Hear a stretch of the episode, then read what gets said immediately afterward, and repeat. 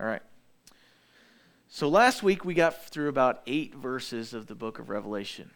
And this letter was penned by the Apostle John. Now, John finds himself on the island of Patmos, and he is there, and the Lord reveals himself to John. So, the point of Revelation that we found out from verse 1 through 8 is number one, the word revelation is actually the word apocalypse or apocalypsis in the Greek. It's where we get our word apocalypse, and it means the revelation or the revealing or the unveiling. And if you remember last week, I actually had a picture of a statue that they were removing the covering of, it was Stan Musial. And it was a removing of the covering so you could see all the work that the artist had done to this piece of stone or this piece of metal in order to make it this ornate place, of this memorial, this remembrance. Now, for us, the apocalypse or the revelation of Jesus Christ is revealing him for all that he is. It's revealing to us our Savior. Now, if you only have in your mind this picture of Jesus being nailed to the cross and that's all you ever think of when you think of Jesus, you're, you're seeing a side of Jesus that he came to be. Mark chapter 10, verse 45 says that Jesus came the first time and he himself said, I have come not to be served, but to serve and to give my life as a ransom for many. He came to be the propitiation, the payment for our sin. He became to be the lamb that was slain before the foundations of the world for our salvation. And so Jesus came to be literally a doormat to mankind so that we could be saved. He showed his grace through Jesus. But the problem is is that's only one side of our savior. The other side is the conquering king. So the first time he comes as a suffering servant. The second time, when he comes again, he will come as a conquering king. And if you'll remember, when he came into Jerusalem on Palm Sunday, he is sitting on the colt full of a donkey. And that was a sign to any city you would ride into. If a king rode on a donkey, he was coming in under a banner of peace. But when a king comes in on a horse, and I'm not talking about this little horse, I'm talking about a big, mighty horse with all these muscles just ripping, just snorting and ready to go. He's coming for judgment. He's coming to conquer that city. And so Jesus is getting ready to be revealed to us, not as a suffering servant, but as a glorified, risen king who will have the authority, and every knee will bow, every t- eye will, tongue will confess that Jesus Christ is Lord to the glory of God the Father. And so John gets a direct vision from God who was asked to record it for future generations to read about. Now, interestingly enough, little factoid if you're into little facts, 404 passages in the book of Revelation, 360 of them quote or allude to the Old Testament. So if you've ever heard somebody say, Well, I'm just a New Testament Christian, well, most of the New Testament, if you read it, it's really exposing all the things that the Old Testament had concealed until the time that Jesus came to open them up for us. So, verse 3, there's a blessing attached to reading the book of Revelation. Those who read, those who hear, and those who keep what it says will, in fact, be blessed. So, if you say, Well, I'm too scared to read it, just know that there's a blessing attached to just reading it and hearing it and trying to glean from it. So, the outline can be found in verse 19 of chapter 1. 1. He says, Write down the things, Jesus telling John, write down the things that you have seen. In chapter 1, we'll finish it today. And what he has seen is Jesus. What John saw was Jesus. John is in a little different spot than you and I are. He actually got to walk with Jesus. And yet, what we find is that John is still learning more about Jesus, though he walked with him on the earth. God's going to reveal something to him about Jesus. Uh, God's going to reveal something to John about Jesus that he didn't yet know. And number two, he says, write what is now. And what is now is at in John's day about 96 AD.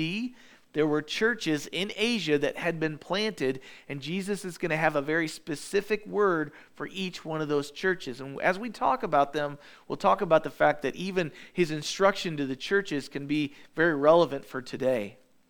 And then the future. What will take place? And I said last time the Greek. I know just enough Greek to get in trouble, but the word is metatauta which means after these things. And if you look in chapter 4, verse 1, he says, Now after these things, so you know that the, you're in that third part of the book of Revelation. And so the vision, the churches, and the future, what you have seen, what is now, and what will take place after these things. So as we start this morning, I'm going to read verse 1 through 8, and then we'll continue in verse 9 he writes, The revelation of Jesus Christ, which God gave him to show his servants, things which must shortly take place. And he sent and signified it by his angel to his servant John, who bore witness to the word of God and to the testimony of Jesus Christ, to all things that he saw. Blessed is he who reads and those who hear the words of this prophecy and keep those things which are written in it, for the time is near.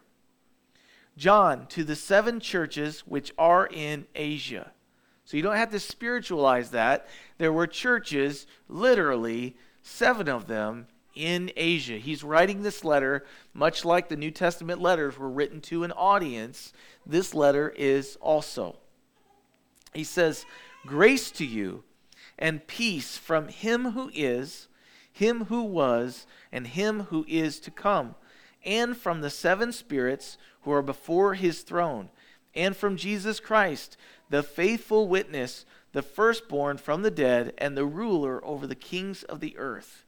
To him who loved us and washed us from our sins in his own blood. So if there's any confusion as to who he's giving the glory to, he says, To him who loved us, and he proved it in that he washed us from our sin in his own blood, and has made us kings and priests to his God and Father. To him be glory and dominion forever and ever. Amen. Behold, now, that word behold means pay attention, take heed, listen in, lean in to what I'm about to say. Behold, he is coming with clouds, and every eye will see him. So, if someone says to you, it's already happened, Jesus already returned, I would question that because this Bible right here says that when he comes on the clouds, as he ascended into heaven, he will come back on the clouds and it says clearly here, every eye will see him. It won't be something that's hidden. And so, even they who pierced him, and all the tribes of the earth will mourn because of him. Even so, amen. So, uh, just a little devotional thought. But we live in a day and age where you can actually, I can right now get on my internets on the computer and I can see the western wall that is in Jerusalem on the Temple Mount. I can watch it 24 7 if I want to. I don't know why you'd want to, but you could. So every eye will see. He's going to come back physically. And when he comes back, I truly believe it's possible that somebody might just take one of our little idle phones, aim it in the air, and go Facebook Live or internet live in some form or fashion. We live in a day and age where something can happen and everyone in the world instantaneously can be notified and turn on the tube, the YouTube, or the internet on their phone, and we can all see things simultaneously no matter what time zone you're in. So if Jesus comes back in the clouds, and your question is, well, if he comes back, I'm, where's he going to come back at? I, I, who knows if I'll be there? I don't think it's going to matter. I think every eye, literally, there means every eye will see it, We'll be blown away. It will be something unlike we've ever seen. You think about the, the world disasters and tsunamis and earthquakes and hurricanes and the things that we can see because of a webcam. Think about that. Seeing Jesus coming back while he's coming back and the power of the internet. If, if it's going to be on the internet, I don't know. But just a, a thought. So as we look at this, he says, Behold, he is coming with clouds, every eye will see him, even they who pierced him, and all the tribes of the earth will mourn because of him. Even so, amen. And I truly believe that some of the mourning will be because dad said he was coming back and I didn't get my chores done yet. For us as believers, I think some of the mourning will be because we wasted our lives doing things that didn't matter, and yet Jesus comes back and we go, Man, I'm so glad my lawn looks good, but Jesus gave me things to do while he was gone and I didn't touch them. Or you insert your thing. Maybe mine's my lawn. But that's, that being said, I think there will be perspective. I think that many will mourn because they're like, oh, snap. I didn't bow the knee and now I don't get a chance anymore. But I think many, even believers, will mourn because they'll realize I wasted my life, I wasted my salvation. And so here he goes on, he says, I am the Alpha and the Omega, the beginning and the end, says the Lord. He who is, he who was, and he who is to come, the Almighty, pointing to his deity. So, verse 9, he says, I, John, both your brother and companion in the tribulation and kingdom and patience of Jesus Christ, was on the island that is called Patmos for the word of God and for the testimony of Jesus Christ. Now, just as I was reading to you the first three verses this morning, what I noticed is that he says this in verse 2 this message was given to John, who bore witness to the Word of God and to the testimony of Jesus Christ, to all the things that he saw, past tense.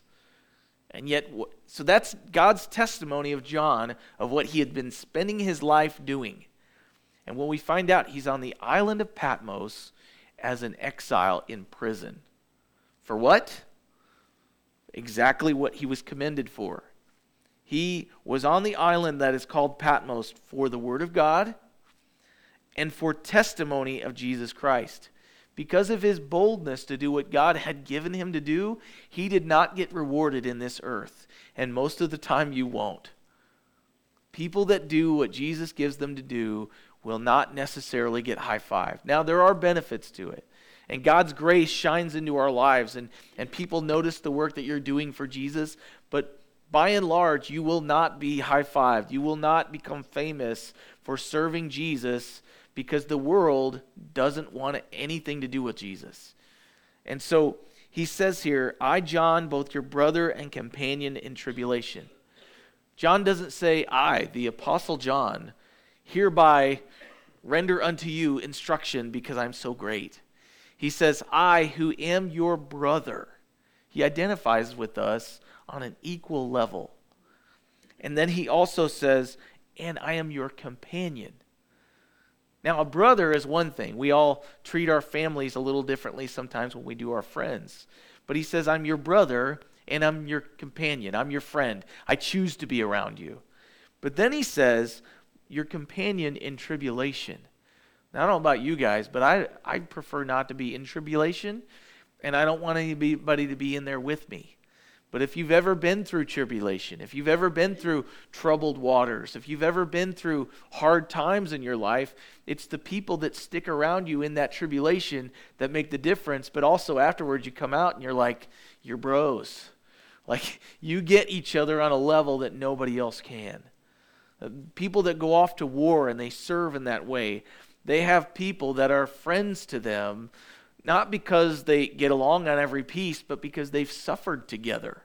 And as believers, when we are obedient to the Word of God and we give our lives to serving Him, the crazy thing is is that our relationships with the people that are also doing the same thing there's a unity you just can't make happen there's a there's a brotherhood that you can't explain it's just there you get each other you, you know you're, you're besties but you don't ever even have to say it because you can look at that person, not say a phrase, and they get exactly how you feel by the look on your face because they've been there, they've done that, they've got the t shirt with you. And so John says this to the church I'm your brother and companion in tribulation. Even though I walk with Jesus, I'm not better than you. I'm actually still in the fight with you. He says, and I'm your companion in tribulation and in the patience of Jesus Christ. What is the patience of Jesus Christ? The patience that it takes to wait for him to come back and set things right. Lord, you said you would set things right on earth. Why hasn't it happened yet? Why are we still fighting wars? Why are families still against each other? Why are we still killing babies? Why are people suffering needlessly with these diseases? And why, why, why is there suffering? Because he hasn't come back yet. So it takes patience to wait upon him. And, but the psalmist wrote, Those who wait upon the Lord will renew their strength. They will mount up on wings like eagles, Isaiah chapter 40. They will, they will not grow faint. They will not grow weary because their, their strength will be found in the one that they're trusting in. Not themselves, but in the Lord. So he says, I was on the island that is called Patmos for the word of God and for the testimony of Jesus Christ. But it says in verse 10 that that didn't stop him from worshiping. Just because he had been persecuted, just because he had he was a leader in the Ephesian church in the New Testament, he was a leader in the Ephesian church and his boldness as a witness of Jesus Christ caused him to be thrown into exile. Historians tell us that they tried to punish him and boil him in oil, and it did not affect him. He lived through it. They couldn't kill him. I find that interesting because when they couldn't figure out what to do with him, they sent him to exile. And while he's in exile, he doesn't go, God's forsaken me, I'm out. Instead, he goes to this docile place, this exiled place, this desert of a place. Now, if you look up Patmos, it's like this beautiful vacation resort. It was not in his day. It wasn't an old folks retirement resort where you don't have to deal with youngins. It was actually a place of desolation. They sent you there at its prison camp. They sent you to labor. And when you got there, you were by yourself. And I don't care what anybody says, even the most introverted person needs to be around people to have at least some sort of sanity. And, and he's by himself. And what we find is that the Lord took him from this place of ministry to a place of being by himself, loneliness, so that he could reveal something to himself, to, to John, that John didn't yet know about him. He gave him further res- revelation while he was in desolation. And so it says here, while I was there, verse 10, I was in the Spirit on the Lord's day. And I heard behind me a loud voice as of a trumpet saying, I am the Alpha and the Omega, the first and the last. And what you see, write in a book and send it to the seven churches which are in Asia to Ephesus, to Smyrna, to Pergamos, to Thyatira, to Sardis, to Philadelphia, and to Laodicea. I want to point out that many times you want God to, maybe you're not, and maybe you do, but you want God to give you something so that you can be an encouragement to others. But I would submit to you that you will not be able to receive anything from Jesus unless you allow yourself to have quiet time with Jesus personally alone. Jesus would rise early in the morning. He would spend alone time with the Father in order to be effective in his ministry. And if you want to use, be used by God greatly, if you want to be used by God even slightly, you cannot do it without some sort of stillness with Jesus in your life as a pattern. But here, John gets a. a I don't think that he picked this stillness. I don't think that he picked this loneliness. And yet, what God does is he visits him in his loneliness and he speaks to him audibly as a trumpet. Now, I don't know about you guys, for those of you that have a trumpet player in your house, uh, you know that when someone speaks to you as a trumpet, you're like, Would you please be quiet? You are the most annoying, loud thing ever. And if you have neighbors that have kids that play the trumpet, I played the tuba, okay? So um, if you got within 500 yards of my house when I was practicing as a sixth grader, seventh grader, eighth grade, it always sounded like a bull moose got lost in the woods. Was, I guarantee neighbors for miles thought, we're going moose hunting tonight. You know, because it doesn't sound like a, an elk. Elk are more like a trumpet, you know. Um, but anyway, it says his voice was as of a trumpet. So it was distinguishable between him being crazy because he was alone and the Lord speaking. But it says there, he says, I'm the beginning, I'm the last. You're not over yet. Your life is not complete. You being on this island is not the end, it's actually the beginning of a new message. not a new message, but a further revelation about Jesus. So, verse 12 says, Then I turned to see the voice that spoke. I don't know about you guys, but I don't know that I can see sound waves. I always think that's funny. He turned to see the voice. Doesn't say that he turned to see the person, he turned to see the, the, the noise, the voice. So he's on the island, he's exiled. He was there for the word of God, he was there for the testimony of Jesus. That was his location, right? But also, verse 10 says his location was he was in the Spirit. In the Spirit, on the Lord's day. So he didn't have a church to go to on Patmos, but he was still in that mode like, hey, it's the Lord's day. I want to worship the Lord, whether there's anybody else here or not. So while he's there, he's in the Spirit on the Lord's day, and God rewards him with his voice. So what happened then? He heard the voice, and then it goes on to say that he turned to see the voice that spoke, and having turned, John says, I saw seven golden lampstands.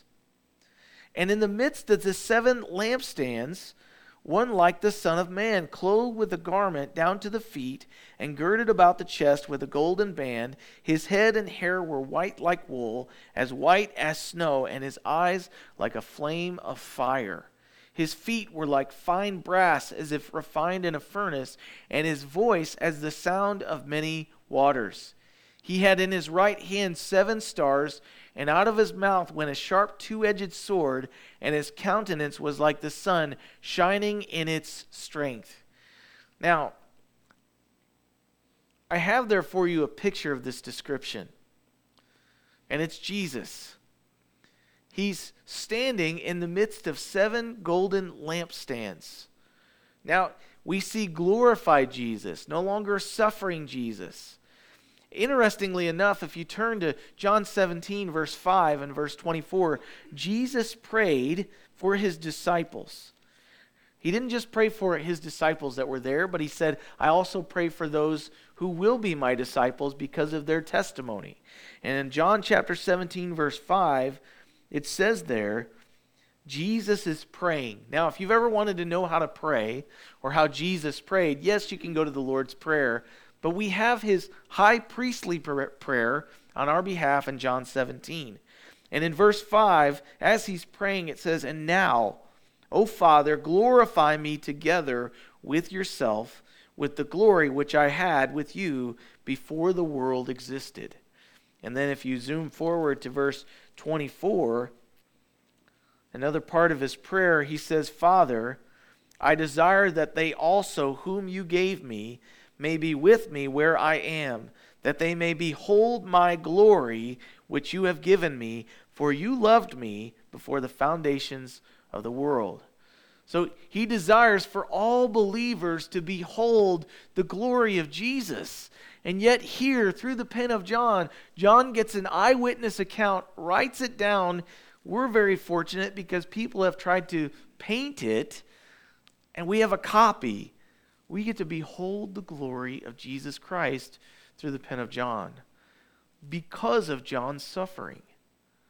And so, seven branched gold lampstands represented Israel in the midst of a dark world.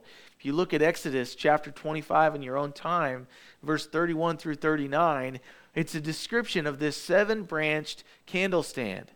Now, many of you weren't raised around multiple cultures, probably. I wasn't until I went to Israel and I saw the lampstand described in Exodus 25. You know what it looks like? A menorah. The Jewish tradition to, to light seven candles. And, and yet, here in the midst of these seven lampstands, Jesus Christ is in the midst of them. So, this Old Testament picture of this lampstand in the, in the very tabernacle where people would go to meet with God was a type of what Jesus would be in his glorified state. You'd have these seven golden candlestands, which we're going to find out represent the seven churches in the book of Revelation and they are lampstands, and on top of them is the light. But in the midst of these seven lights is who? Jesus. And in his right hand are these messengers. It says in the New King James, an angel, these seven angels, and these seven angels represent, they are messengers to the seven churches. Now, some see them as angels. The word means messenger.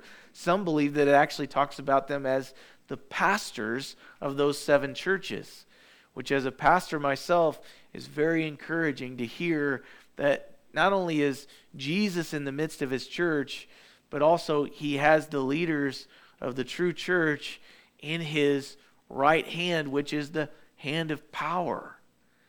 Jesus sits at the right hand of the Father and actually prays for you and I. And so Jesus is not only in the midst of the church, but he's in the control of the church. So I got ahead of myself, forgive me. But if you look at um, this picture right here, you have the Mediterranean Sea. And then you have Greece, and then you see the little boot kicking the weird soccer ball, flat soccer ball on the left, and that's Italy, where Rome was, and Sicily off the tip. But then you see Greece, and then if you go to the right, you see uh, several names. You see Asia Minor, which is our modern day Turkey. And in that area, the church was birthed and you can see on the lower right hand portion Jerusalem. And as the gospel spread from Jerusalem and Israel there, it went up to Antioch and then into the Gentile nation of modern day Turkey or Asia Minor. And we have seven churches there. And if you see the word Patmos, you go right above it, there's Ephesus. Right above that is Smyrna. Right above that is Pergamum. You make a right, and you go to the east, you see Thyatira. Sardis, Philadelphia, and Laodicea. These were actual churches in that day that Jesus cared so much about that he wanted to commend them, some of them, and in some of them he wanted to rebuke them. But he has a word for each one of them to let them know I, I know what's going on in your church, what's going on in your region, and I want to speak into that. And so Jesus gives a specific word for John to go and share with those churches. So, what I love about this is the practicality. Think about mail routes, think about bus routes. That you always start at the beginning, go to the end. So he gives them in the order in chapter 2 and 3 as if you were going to follow right along that pattern that I just read. And so, all that to say, these were actual places. And I got a little zoomed in version there. So he's in this island called Patmos off the coast of Ephesus, and he's by himself. So he reveals Jesus to us in a very specific way. He uses this figurative language. We get these seven branch candlestand. Then we get this picture of the Son of Man. Jesus referred to himself here as the Son of Man. And if you read the book of Matthew, this was a term that was synonymous. He would call himself the self the Son of Man. In Matthew, he would call himself the Son of God in other uh, gospel accounts. But these are synonymous words, they don't mean something different. But as the Son of Man, he refers to himself. And you actually, if you turn in your own time to Daniel chapter 7, verse 13 and 14, again, he refers to himself. And uh, Daniel, in his vision, gets to see all the kingdoms of the earth. And in chapter 7, he says, Then there was one like the Son of Man, and he describes him almost exactly like John sees him in the book of Revelation. So, where is Jesus? Well, I've already told you, he's in the midst of the lampstands. And he's described here as having some very specific attributes. He's clothed with a garment down to the feet, and he's girded about the chest with a golden band. His head and his hair were like wool, as white as snow.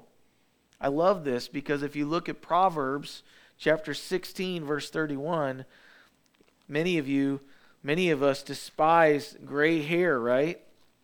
But if you look at Jesus in his glorified state, we see Jesus with white hair. We see him crowned with wisdom. And if I can ever get there, in Proverbs chapter 16, in verse 31, I hope this is encouragement to those of you that still have your hair. I'll never keep my hair but you'll have silver hair Not only will you be a silver fox, but Proverbs says the silver haired head is a crown of glory. It's found in the way of righteousness. So think about that. The most righteous person who ever lived and died and then lives eternally has a head crowned with silver hair, and it's a crown of glory. And it's an award for those who live righteously. And so just a little devotional thought there, but I think it's important. We despise aging, and yet with age in the way of the Lord comes wisdom, comes a crown of glory. Doesn't matter if anybody will listen to you or not, it's still there. And for those who seek wisdom, they'll be able to draw that from you if you'll abide in Christ and give godly wisdom. And so he is white as snow, and his eyes like a flame of fire. His feet were like fine brass, as if refined in a furnace, and his voice is the sound of many waters. And so, if you look at Daniel chapter 10, he describes this vision of the Son of Man, and it says his eyes were like fire, and his feet like fine brass. Pure. Brass is a very it's a very strong metal and it's created through multiple metals being burned together and the, the impurities being removed. It's purified. And yet, what I want to point out is in Matthew chapter 6, again, if I ever get there, Matthew chapter 6, getting a little bit of Bible calisthenics in this morning, verse 22.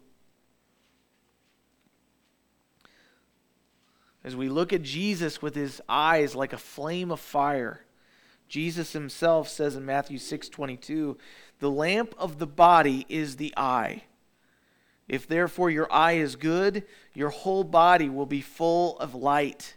Jesus being the light of the world has eyes that are a lamp.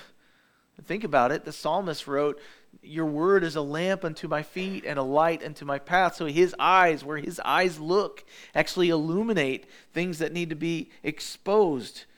He says, verse 23 But if your eye is bad, your whole body will be full of darkness. If therefore the light that is in you is darkness, how great is that darkness? And yet Jesus, the light of the world, looking upon us, seeing sinful man, exposing us for our unrighteousness, and yet providing salvation and forgiveness he does his purifying work, and his eyes as flames. And it says there, his voice as the sound of many waters. Now, just a couple weeks ago, we went down to the, the Millstream Gardens, and it was flowing with many waters. And, and yet, what was amazing about it is just the noise. As you walk up to this balcony that's there, they've built this porch. And as you look over it, it feels like you're in this like wonderful Colorado class five rapids. And yet, as you stand there, you just hear this roar.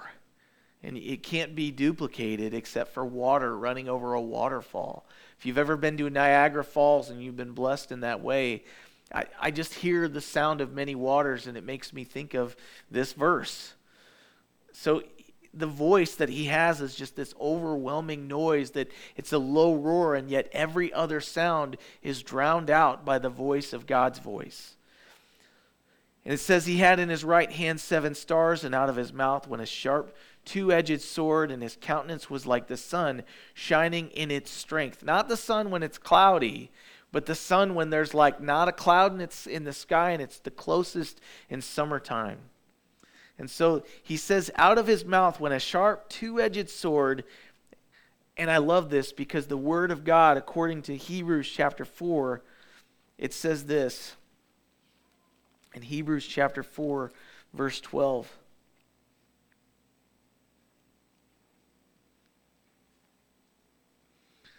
Oops. Not verse 12. That's what I put, right? It is right. I'm in chapter 5. Man, I need to get a bigger print Bible, I think. I'm, I'm only fooling myself. He says um, in Hebrews chapter 4, verse 12, the word of God is living and powerful and sharper than any two edged sword, piercing even to the, vi- the division of soul and spirit, and of joints and marrow.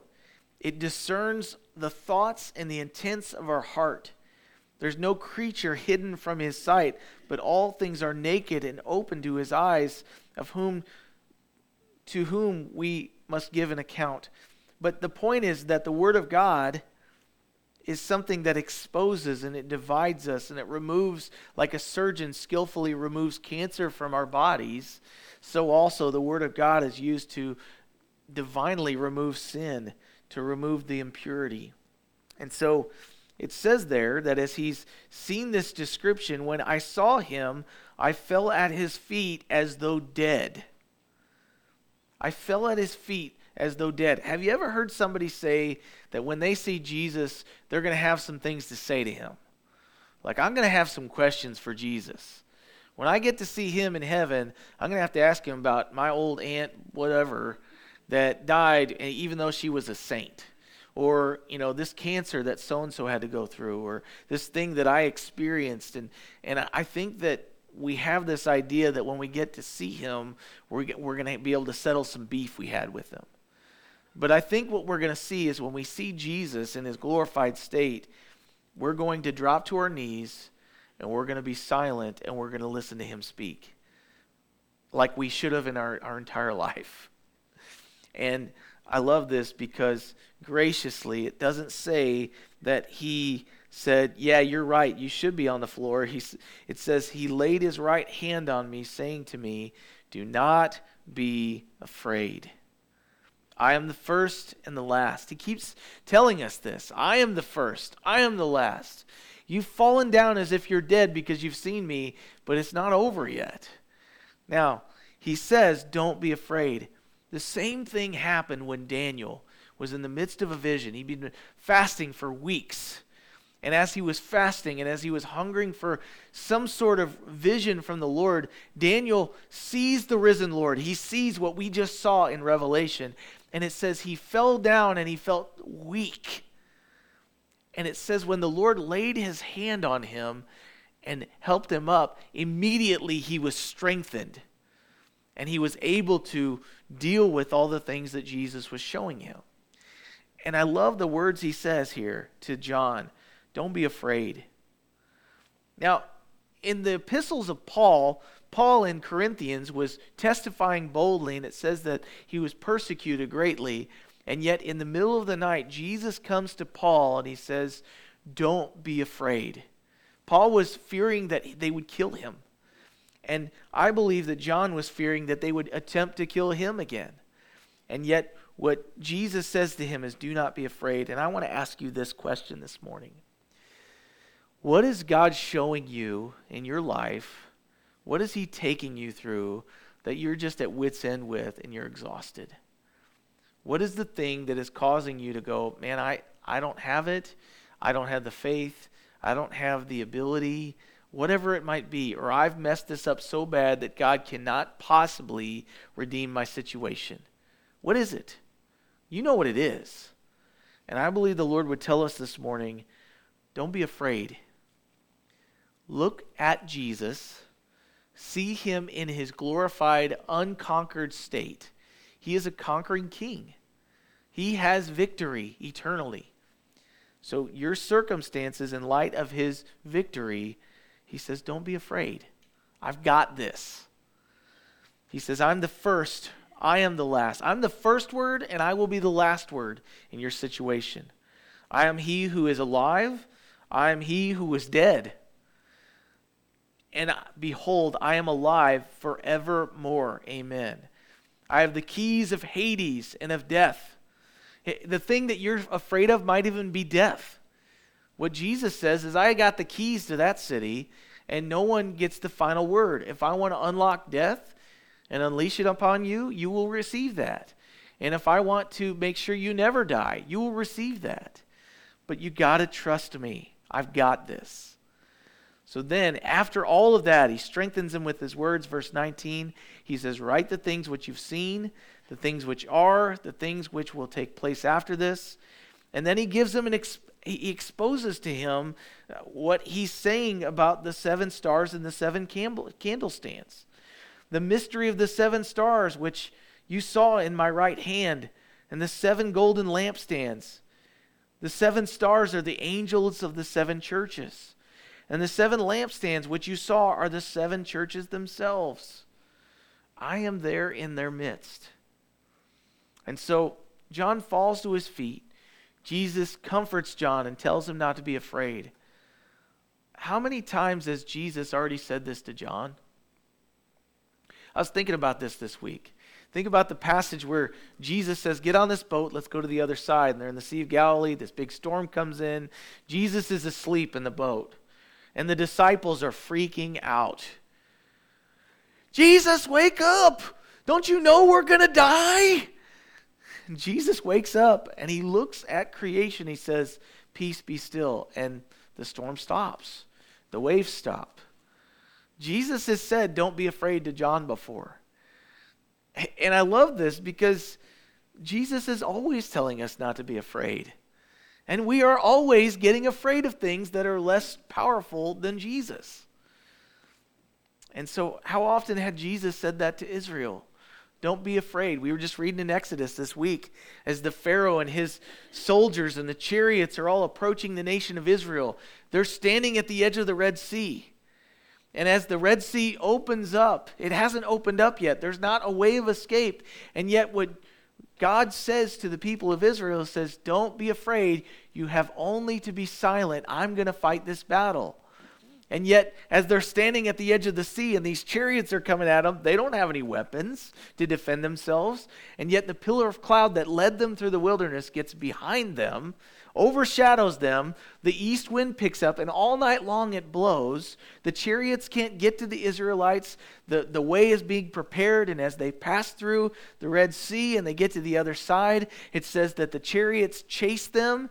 And as they chase them, I think it was foolish. They chased them through the Red Sea with the wind blowing it up, knowing that it had to be a miracle. And yet, when they get out to the other side, every last Israelite, and then their enemies are in the midst of the sea. He says, Moses, put your hand up. And as he puts his hand up with his staff, he releases the water and destroys their enemies. And that's what he does for us. Don't be afraid. I got this. I'm already preparing your salvation. You need but to be silent and trust me. And so the seven stars, the angels, the messengers of the seven churches, the messenger God uses in his church is anybody really who's willing to listen for a message. How comforting to know that where God keeps his messengers is in his pan of power. But then the seven lampstands, the seven churches. And I love this because as lampstands, the lampstand holds up the light, right? But in Matthew chapter 5, verse 14, Jesus talked about light. And not only that he was the light of the world, but as the church has been left here, Matthew chapter 5 verse 14 says, "You are the light of the world. A city that is set on a hill cannot be hidden, nor do they light a lamp and put it under a basket, but on a lamp stand." Huh. And it gives light to all who are in the house. He says, Therefore, let your light so shine before men that they may see your good works and glorify your Father in heaven. So, where is Jesus? He's in the midst. Matthew chapter 18, verse 20 says this.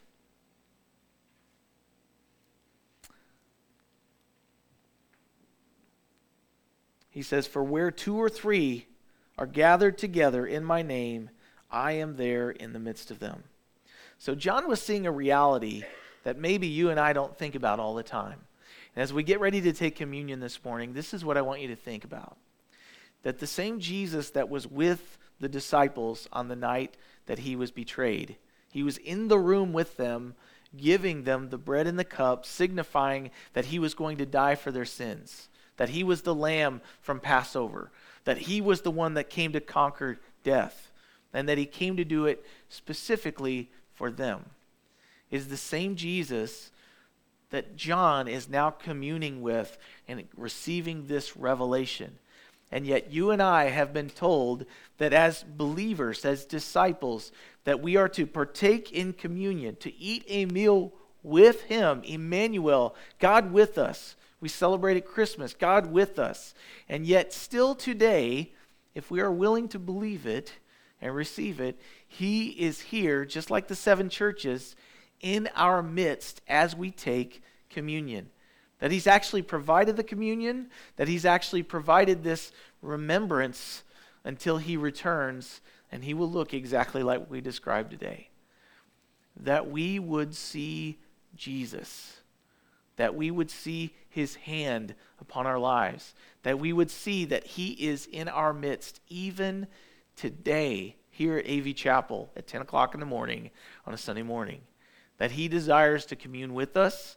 He desires to be, a, he, he wants us to see Him for who He is so that we are overwhelmed, as we sang earlier, that we would be undone by His presence. If you're not, I don't think you've seen Him. And at the same time, He wants to be the one who lays His hand on our shoulder and says, Don't be afraid. I'm not done. You don't have to be afraid of me anymore. You've approached me by faith because you've been cleansed by my blood. There's no judgment for you, there's no condemnation. If anything, there's a deeper revelation. What is God wanting to reveal to you this morning?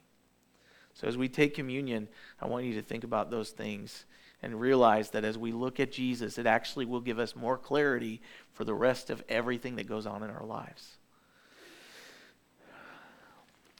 So, Father, as we get ready to take communion, as we uh, spend this time, just a few moments, partaking the Lord's Supper, Lord, help us to remember that this is something that you did physically with your disciples, and you do it now with us. And though we can't see you, you've promised to be here in our midst. So, Father, for those that have unconfessed sin they need to deal with, I pray that they would know you're here and you're willing to hear, to give grace, that your blood is good enough to cleanse them and to make them righteous again. For those that are downcast and overwhelmed by life, maybe there's sickness, maybe there's problems going on in their family, maybe they're overwhelmed by their job, maybe they just feel like a failure in every area of their life. Lord, help them to realize that you're here to put their hand, your hand on them and to remind them not to be afraid but to trust you. And for those of us that maybe don't have anything on our minds right now, we just need to experience your presence afresh. I pray that this would be a time where we do. That as you've promised to be here, that we would by faith recognize that you are here and that we would just talk to you about the things that, that we're dealing with and, and just um, give it all to you. So, Father, we just pray you'd have our, your way with our hearts during this time. In Jesus' name. Amen. So as we sing this song, um, come up, take communion. We do open communion here. You don't have to be a member. Matter of fact, we don't have membership. Um, if you're a believer, you're welcome to the table. If you've not yet confessed Christ as your Savior, I would encourage you to do that. Maybe lean to someone next to you that you know is a believer, and then come take communion with us. Everybody's welcome to the table, but we all come through Christ. So.